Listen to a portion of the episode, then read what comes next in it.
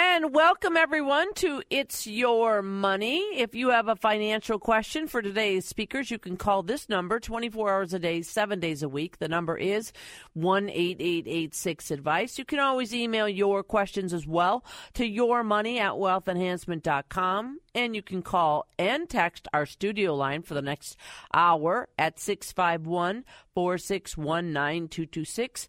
Now, here is the founder of Wealth Enhancement Group and financial advisor, Bruce Helmer, and Senior Vice President and Financial Advisor, Peg Webb. Welcome to both of you. Good morning, Susie. Good morning, Bruce, and happy 2024.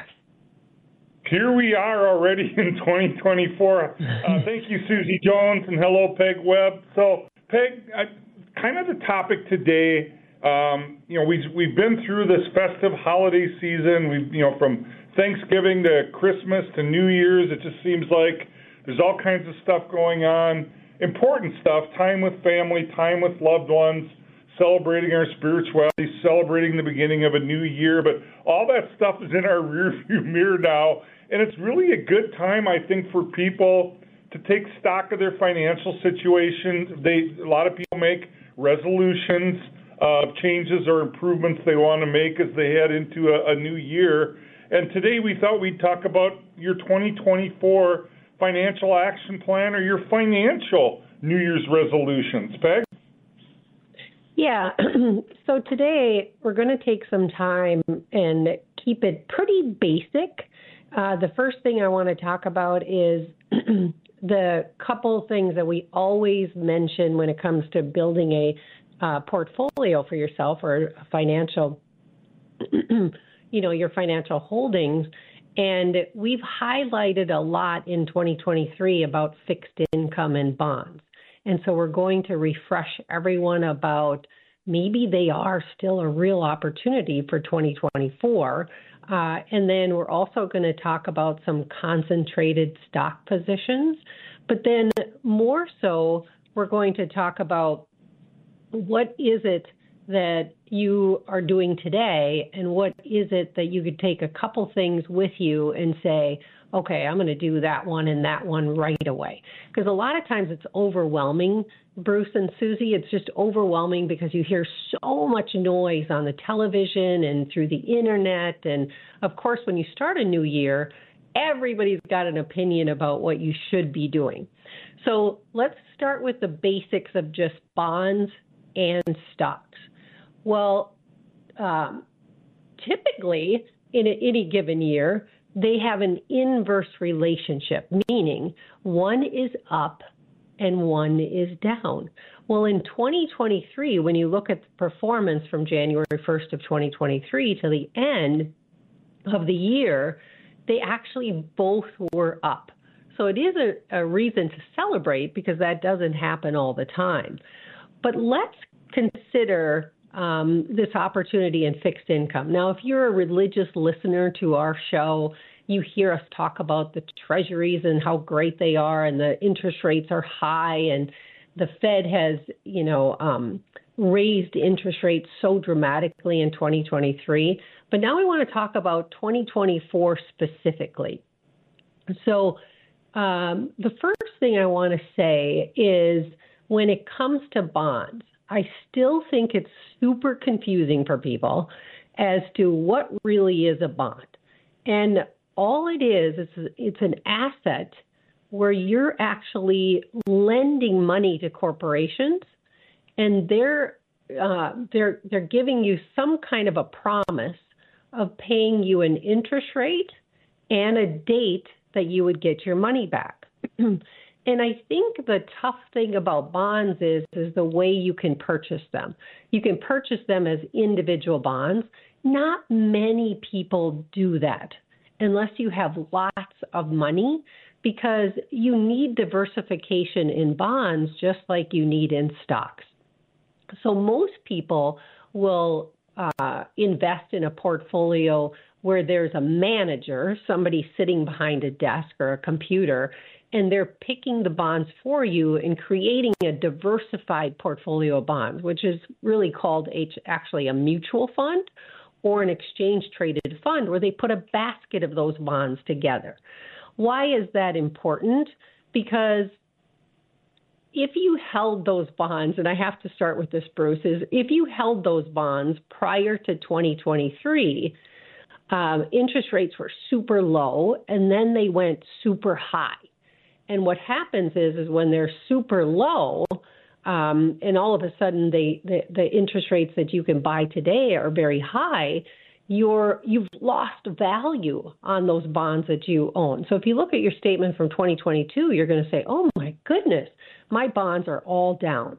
Well, they continue to be down in 2023, but now in this financial plan, we want to talk about ways that you can actually take advantage of interest rates still being high even though your in original investment is low that you had probably in 2022. And hopefully, a lot of you haven't sold your bonds and taken a loss because they're starting to um, come up.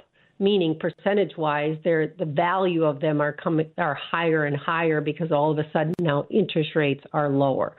So, Bruce, that's just kind of a setup of talking about bonds, and I think it was a good idea just to do a refresher before we get into the kind of the meat of what you can do this year. Bruce? Yeah, I'm, I'm glad you did that, Peg, and, and uh, it's a great reminder. And I think you're right. I think a lot of people use this terminology or they read about stocks and bonds and they don't really stop to consider is a bond. And I like the way you explained it. It's debt. It's a loan to either a corporation or or the government. It can be treasury bonds, right, or a municipality. It can be municipal bonds. So uh, stock, uh, bonds are debt, stock is equity or ownership, and that's the primary difference between the two types of investments. And I think it's important that you're talking about bonds or fixed income, Peg, because I believe there's a lot of people that are suggesting it's time to get defensive this year. Bonds are uh, less risky than stocks, broadly speaking. And a lot of people, whether it's because it's a presidential election year or because stocks had a pretty big run up in 2023, I know there's a lot of people talking, or, or we think interest rates will go down this year, maybe. There's a lot of reasons why there's suddenly this renewed interest in fixed income or bonds, and nobody understands them better than you do, Peg. Yeah, and, and no one knows exactly where interest rates are going or where the economy is going. Our investment team uh, which is 50 plus people right now, believe that we're kind of in this late cycle of expansion. And what does that actually mean? It just means it's a phase in the business cycle where economists say, hey, you know, we see a, a pattern of economic activity over time, and we actually think we're on the late end of it. Well, what does that mean to fixed income? Well, that means that if we're on the late end of it, that the Fed, and they've talked about this out loud that they're going to try to, you know, lower interest rates. Well, that means that your bonds are actually going to rise in value if you hold them prior to them going up. Or what we've been encouraging our clients to do is add to your bond portfolio while it's still down. So you can add by buying individual treasuries. You can add by buying a portfolio, a mutual fund of treasuries. You can um, the only thing is is if you want to lock in yield you want to actually lock in a coupon and an interest rate that's fixed you have to buy the individual bonds. If you buy a mutual fund where they mutually put a lot of bonds in a bucket then you're going to rise and fall with interest rates.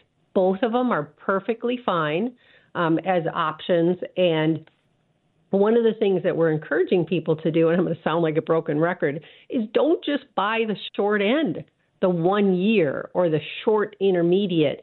Uh, go out a little bit further on that inverted curve, the medium to long term treasuries, since the Fed has just been lowering um, or raising rates. Now they're th- talking about lowering them. That just means you might want to lock in some of these longer term treasuries or CDs.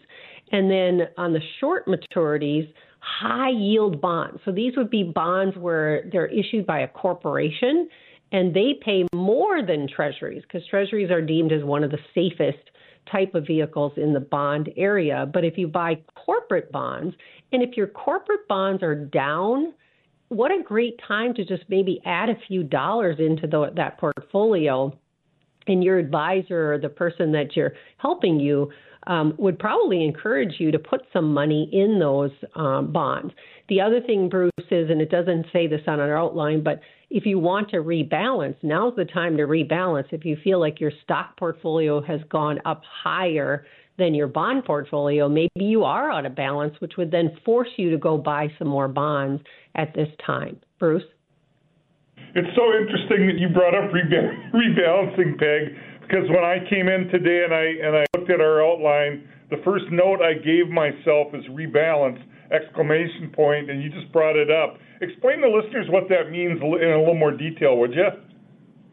Yeah, so if you have a portfolio that's made up of stocks and bonds, which most people do, and let's say you started out with 50% stock, 50% bonds.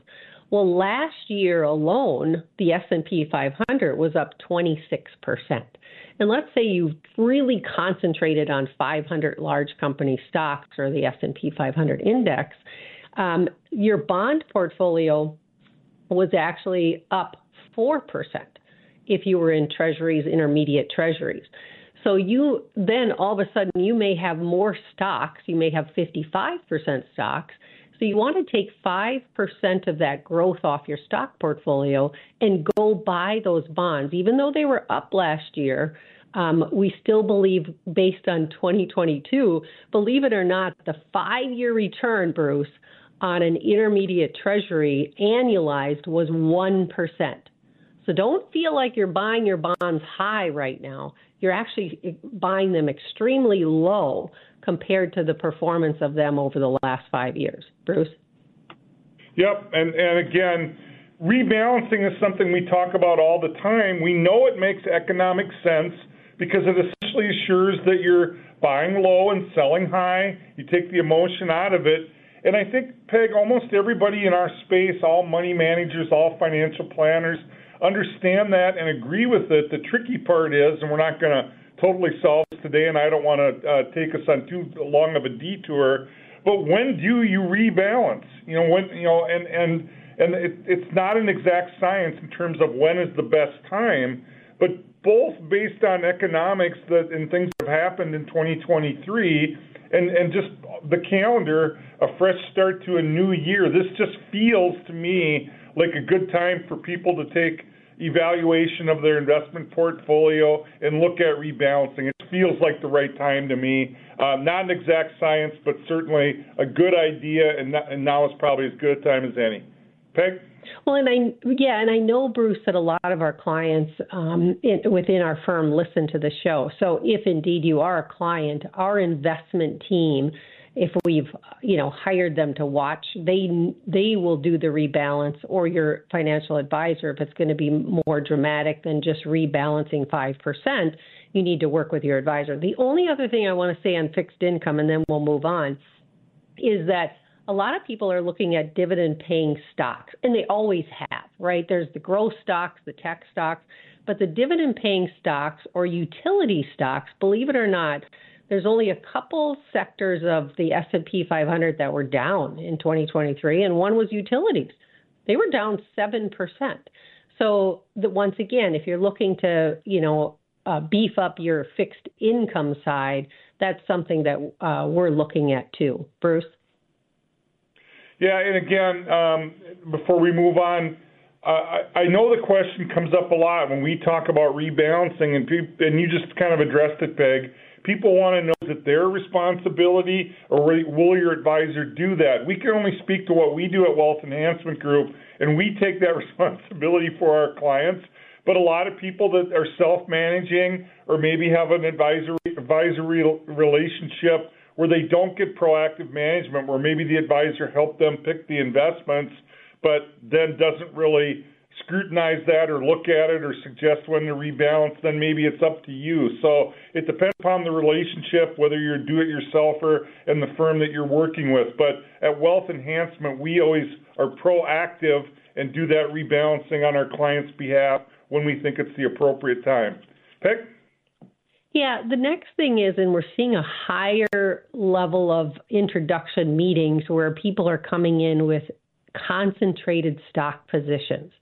And in a lot of times they're coming in with those concentrated stock positions because they are some of these S&P 500 companies that have done really well. And so all of a sudden, when we're talking about rebalancing, you may not just rebalance between stocks and bonds. You may rebalance by saying, hey, I've got a real concentrated position, you know, in the company stock that I work for, or it's something that you've inherited something like that. So we've been encouraging people, you know, while uh, tax rates are still low, in I, we say this all the time, but January 1st of 2026, it's deemed it's uh, the old tax laws are sunsetting, which means if there's no action uh, taken, then we will revert back to the to the pre kind of Trump era taxes, which are higher, and they're higher on capital gains as well. So when you look at a concentrated position, just take note of uh, maybe doing something this year or next year before that happens. The other thing is is uh, some clients come in and say, "Is it time to gift?" So I have a client who has Apple stock and they have a high concentration of Apple stock, uh, and should they gift those shares to either a charity or their children. And so we review the details of that. This year, 2024, you can gift 18,000 worth uh, to each individual that you want to. So a married couple could give 36,000 worth of Apple stock and directly give it to um, their children, or you can gift it to a charity, and uh, you can still take a write-off. And if you itemize, you can take a write off up to 30% of your adjusted gross income, but you don't lose it. So if you have more that you've gifted, then it will roll over to the next year. So um, concentrated stock positions are a big deal. A lot of people like to hang on to it. Well, I use the the um, example of Apple. Well, of course you wanted to hang on to that. That was that's just been a phenomenal stock. But there's some others that are not racing like an Apple stock. So you want to just take note of, you know, what kind of risk am I taking with this concentrated stock, Bruce? Yeah, and to that point, Peg, and, and, and I, it's a great point. Um, there are a lot of people, again, uh, we talked about this several weeks on the show, The consumer confidence, for whatever reason, appears to be low, and they think the sky is falling or the shoe is going to drop. I don't have to share that outlook. That said, it's never a bad idea to take winnings off the table. If you have a lot of embedded gains in the stock portion of your portfolio and you want to convert that to a safer asset class, you want to gift it, or you want to take it as income, or you want to use that for your charitable giving, that's never a bad idea. But we don't recommend to people that they do that because we because we have a, a negative outlook on on the year. We, we it's just good strategic planning, and you know, again, buy low, sell high. The market is close to historic highs right now, and whether it's an individual stock or a diversified portfolio, take those winnings off the table and lock in those gains and do something else with that money is just smart planning. It doesn't have anything to do necessarily with us having a negative outlook. Peg, we've got a little less than three minutes left in the first half. I know there's already uh, text coming in. What else do you want to make sure that you communicate to listeners here in the first half of the show? Well, the theme that I wrote down on the outline was the only constant is change. So I think some people listening, they do tend to get complacent and say, "Oh, it goes up, it goes down," but there's there's so many reasons uh, if you don't want to do it alone, you know, to get help to just analyze what you have and what kind of risk are you really taking for the returns that you're getting. And then, secondly, Bruce, it was more so just um, you know time in the market versus timing. Now is a, I, I talked all about rebalancing and that kind of thing, which may appear to be timing, but I don't see it as that. If you um, are trying to time you know, when to sell a stock. I recently had a client that just wanted $2 more a share. And then when I put the math together for them and it was less than 10,000, you know, on a million dollar sale, then then they're saying, "Why why am I waiting?" you know. So it's things like that. Bruce. Yep, and and uh so let's do this. I have a couple of other thoughts on some things that I wanted to mention that weren't on the outline but we can do that really, really quickly when we come back. And again, uh, Susie's already mentioned that uh, there's there's people that have texted in questions, but of course we always live questions too. If you want to call in and you want to be on the show, that's great. But uh, here we are at the beginning of 2024. We're coming off what was a really good year in the stock market, a really good year for most investors.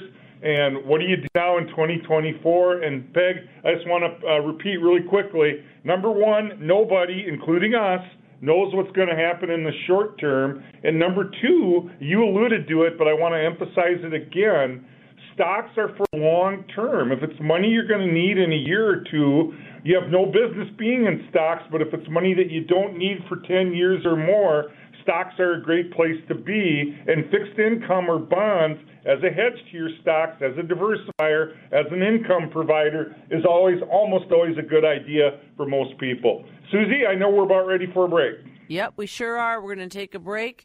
But if you are listening right now, again, as Bruce said, feel free to call this number, 651 461 9226, to ask your question directly of Bruce and Peg here on the air. Or you can save your question and ask it later. Call anytime, 24 hours a day, seven days a week, 1 8886 advice. You can always email questions as well to yourmoney at wealthenhancement.com. But in the meantime, 651 461 9226. And welcome back to the second half of Your Money. It is Your Money.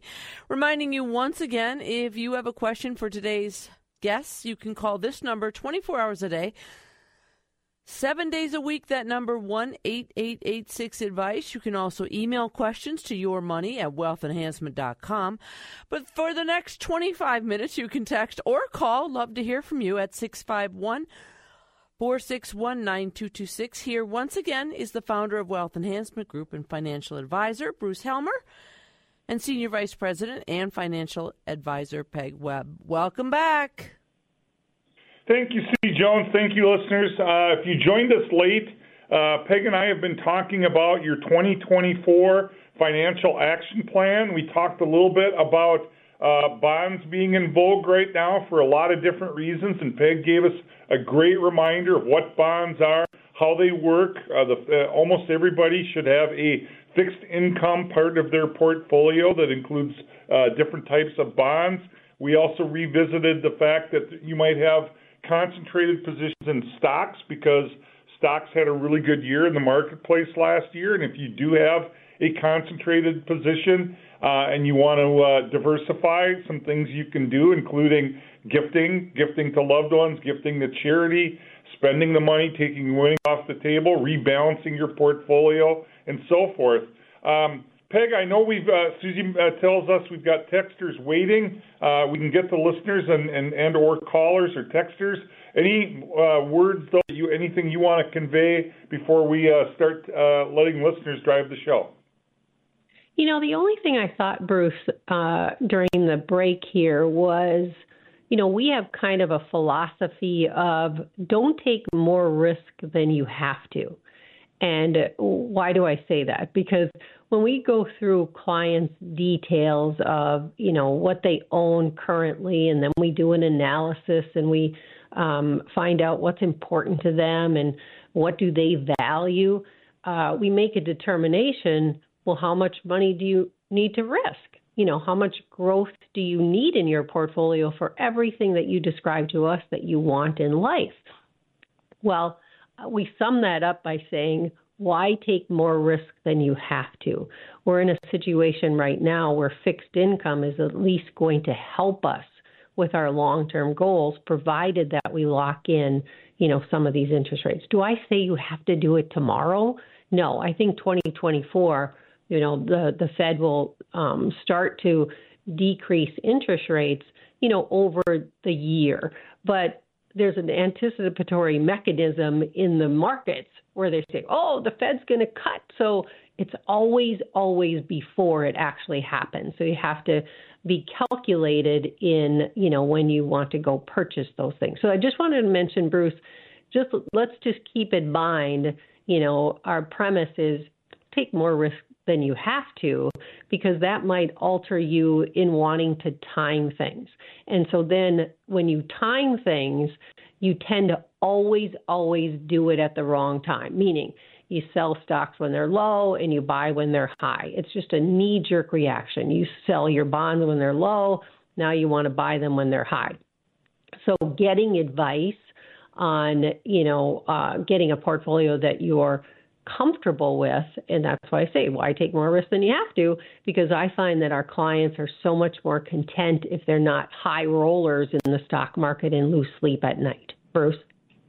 Peg, I'm so glad you went there, and I didn't know that's what you were going to do. And thank you. And it reminds me, you know, what I always tell people, and this is the philosophy of our firm I think if you ask people in general, if you did a survey on the street and say, what's your goal an investor or what, what should investors be trying to do, I think you'll get some kind of an answer like, well, I want to get the highest rate of return I can.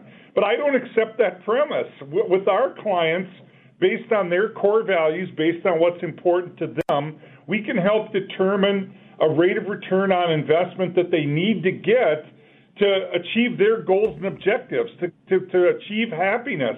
So, our goal as investment advisors, as financial advisors, is to help them get the rate of return that they need to achieve those goals and objectives based on their core values, but to get there with the least amount of risk possible. I am not trying to get the highest possible rate of return. I'm trying to get the rate of return they want or need based on their individual circumstances with the least amount of risk possible. And I think that is a differentiator between us and a lot of others in our space and a lot of people that try to do this by themselves. So I'm so glad you went there. I wasn't even thinking about that, but I'm glad you went there because I think that's a, a hugely important point. Susie, let's uh, get our listeners involved. All right, very good. This texter writes Good morning. I just love your radio show, and I have learned so much from Bruce and Peg. My question is this I am 28 years old and I have $2,000 to invest. Is it worthwhile to put the money into a Roth IRA? I am fully employed, have college student loans, and I'm paying on and am a renter. Uh, I'm also saving for life events like getting engaged and married in the next few years. Thank you for any advice. Well, uh, Peg, first of all, I just have to say the fact that a 28 year old is listening and articulated such a knowledgeable, really good, smart question. I want to applaud them and, and compliment them. And I love that we have 28 year olds listening. I normally don't think of our audience as being that young. So that's awesome. Peg, you want to go first? Well, number one, I would love to track this 28 year old success because if they are taking the um, initiative to listen to the show. And even if you can learn one thing each week, you're going to be so far ahead of everyone else. And Bruce, you've heard me say a million times this 28 year old is rich in youth. You know, um, a lot of young people look at older people and say, "Oh, wh- why can't I be them?" You know, today. Well, you you you can be by talking to yourself and just saying, "I'm actually more rich than those old people, meaning you have um, time. So when we talk about um, choosing, when when it is young people like um, this texter, I find that the most difficult decision to make. Meaning, you know, do you put in your 401k tax deferred? Do you buy a Roth IRA today? Do you pay off the school loans? Um, it's not a question that can be answered in isolation.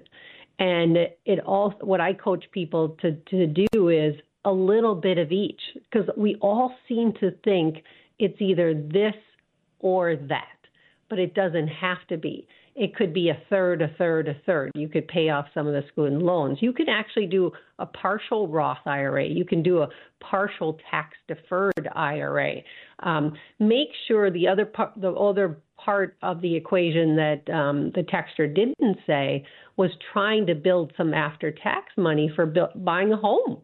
You know, because if you're renting now, you have to have some kind of down payment. There's a fourth place that you could uh, put some of the money. So I don't think it's one size fits all where it's just one answer, Bruce. I think there's many options, but don't be afraid to diversify that $2,000 amongst all of them. Yeah, I agree, Peg. And, and again, the, the, the texter articulated the question so well, including uh, sharing some information about themselves with us, but there's a lot of things we don't know. So they, they made a reference to emergency funds or, or, or cash or whatever. We don't know how much is there, you know. So if there's six months living expenses in cash, um, maybe the the Roth IRA with some or even all of two thousand dollars is a good idea. But if there's five hundred dollars in cash, I would say, you know, whoa, you need more cash for emergencies or, or rainy days.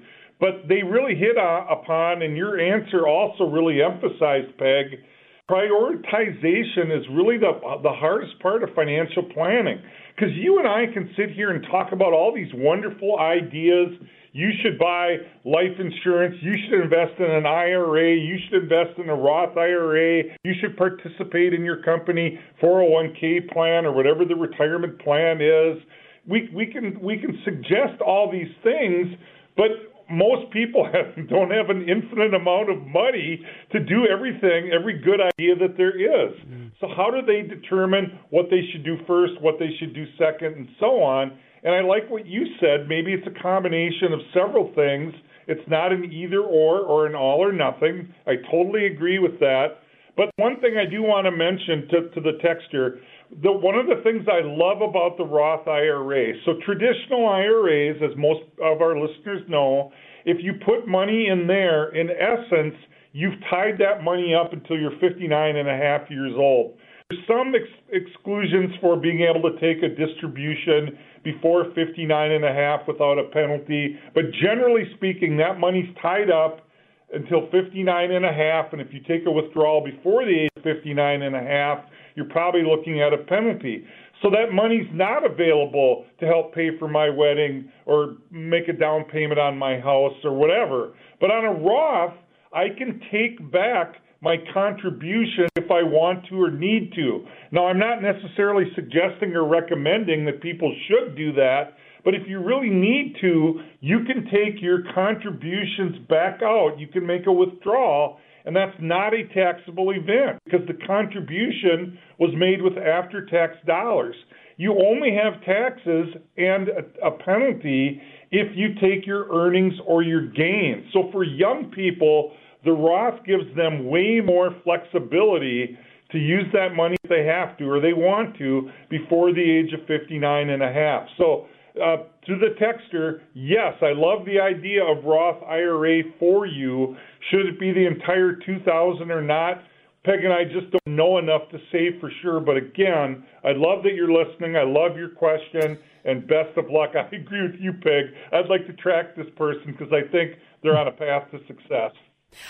651 461 9226. You can call that number or you can text that number to Bruce and Peg and ask your question live on the air. We have a text question from a listener, kind of on that same vein. What advice do you have for adult children who will inherit their parents' retirement accounts? Bruce, Great Peg? question. Yeah. Peg, maybe, may, Peg, maybe start by talking about the difference between retirement plans like 401ks and IRAs versus non qualified plans because those two things are apples and oranges when it comes to an in- inheritance and they're taxed completely differently. Yes. So when you inherit an IRA or a 401k, um, all sorts of different rules will come into play. It used to be not long ago that you could transfer that IRA into your name and then you will um, you can defer it really for the rest of your life with a very small distribution that's mandated by the IRS. Well, all of those rules have changed within the last couple of years. And so now, if you inherit an IRA or a 401k, you have 10 years to liquidate that entire account. And why such a dramatic change? Well, what was happening is it was kind of the Rockefeller effect, where they um, people were just rolling those IRAs and not spending very much of it, and it was going generation to generation through um, you know a couple different generations, and and the IRS noticed that the balances of those accounts are getting very large, so they wanted to slow that down by making people take uh, distributions. So the difference between a 401k and an, a, a traditional IRA is that corporations have different rules than an IRA. Now, typically in my practice, I would quickly take the 401k and roll it to an IRA, you know, for the beneficiary because the rules are a little less um, dramatic than they are for the 401k. The part that I do like about the 10 year distribution is that yes, you have a minimum that you have, or the maximum that you, minimum that you have to take out by the IRS. But I've been encouraging uh, beneficiaries to take out more based on their tax return. So, you know, uh, I think a knee jerk reaction is that people say, oh, well, I just only have to take out $2,000. Well, I say, well, maybe you want to take 20 because you're in a lower tax bracket. So I find the financial planning of it all easier with this 10 year um, deadline than when it would go forever because people tend to not want to have to pay taxes earlier than they're forced to. And I'm not talking about just beneficiaries on IRAs. I'm talking in general. Most people try to um, try to delay taxes on everything to the degree that they're probably hurting themselves or their beneficiaries long term. So we work with our clients to make sure that they understand why we're doing what we're doing. And even if you have to pay Uncle Sam a little bit more right now, it's probably in your best interest. Bruce? Yeah, that's so smart, Peg. And we, you know, we talk about tax diversification, and it even goes back to the 28-year-old, the previous text if if you sock away all your money into retirement plans and you and you paint yourself into an illiquidity corner, that can actually end up being detrimental. So this idea that taxable investments are bad. Oh, I don't want to have a taxable investment. I get a 1099 every year and I have to pay the taxes. It's true that that part of it can be a disadvantage, but there can also be advantages. So what I'm referring to specifically, if you inherit a non-qualified portfolio or non-qualified investment, non-qualified being the terminology for not in a retirement plan. So the person that had that investment was getting 1099s and paying taxes on the earnings or the gains every year. You actually get a step up in basis. So if I bought a stock for a dollar a share and it's now trading at $100 a share, if I sell that stock, I have to pay the taxes on a $99 a share gain. But if I pass away with that stock and it's trading at $100 and I leave it to my children and they sell the stock after they inherit at $100, they don't have any tax consequence because their basis steps up to the $100 or the value when I passed away. You can't get that on uh, traditional IRAs or even Roth IRAs. So this idea that having money in taxable accounts is, is a bad idea is not true. We want diversification. We want some money in taxable accounts, some money in tax deferred accounts, and some money in tax advantage accounts. We want to try to get money all three places, and we work with our clients to do that. And again, Peg, most people don't think that way, but you you said it. That was the magic thing. We look at reducing taxes over a lifetime not just the current tax year. And sometimes you're better off paying a little bit more in taxes now to pay a lot less in taxes in the future. We're trying to lower your taxes net over a lifetime, not just the current year. Susie? 651 461 9226. That is the number you can call for the next couple of minutes, anyway. A texter writes I think we might have addressed this, but maybe not. Um, does your advisor rebalance your account automatically, or do you have to actually ask them to do so? And uh, either one of you can respond to that, please. Yeah, we Peg, we did talk a little bit about it, but uh, let's run through that again. Well, I think he's the person, the texter is asking if all advisors do rebalancing automatically, and I would say no because you need to be commutative with your advisor. If you are in a managed account where you've given discretion for that advisor to manage or the investment team within the company to manage it, then yes, on an account by account basis, they will be rebalancing automatically. If you haven't given some type of discretion, then you may have to talk to your advisor directly, or that advisor will call you and say, I recommend uh, a, diff- a rebalance. We at Wealth Enhancement Group do reviews often with clients, and that's something that we address based on what's important to them at that time or what their needs are upcoming. So it's a, a yes and a no answer, but I would encourage you to ask. Bruce? Um, we, if my uh, clock on the wall is correct, and I think it is, we've only got about two more minutes to go, so I don't know if we have time to squeeze in another question, Peg. Um, on this topic of 2024 financial action plan, what do you think is the key takeaway or two that you want to make sure uh, you leave listeners before we sign off today? Well, I think the most important thing is is to pay attention to what you have. We had a very good year in 2023 both on the stock side and the bond side, but that's only one year. Historically, bonds have not performed. Now is a time to at least regroup with your advisor or yourself if you're self-managing to say am I in a in a good position not just for this year, but longer term on the fixed income side. Bruce Really quickly, I had a couple in my notes that weren't in the outline. I think it's a great time to uh, d- double check your beneficiary designations, Peg. A lot of times when people come to see me for the first time, they either have accounts where they don't have a beneficiary and they thought they did, or they have a beneficiary but it's not who they thought it was or who they wanted to be. So check your investments and make sure it's a great time to, to take stock of that.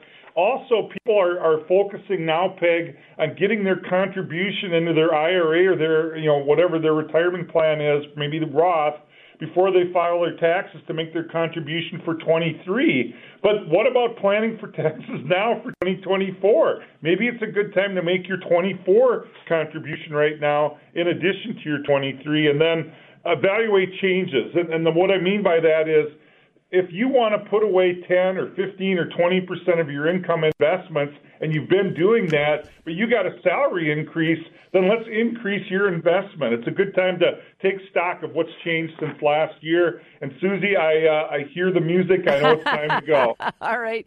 And let's remind our listeners if you did not get your question answered you can email it to your money at wealthenhancement.com or call 1-888-6 advice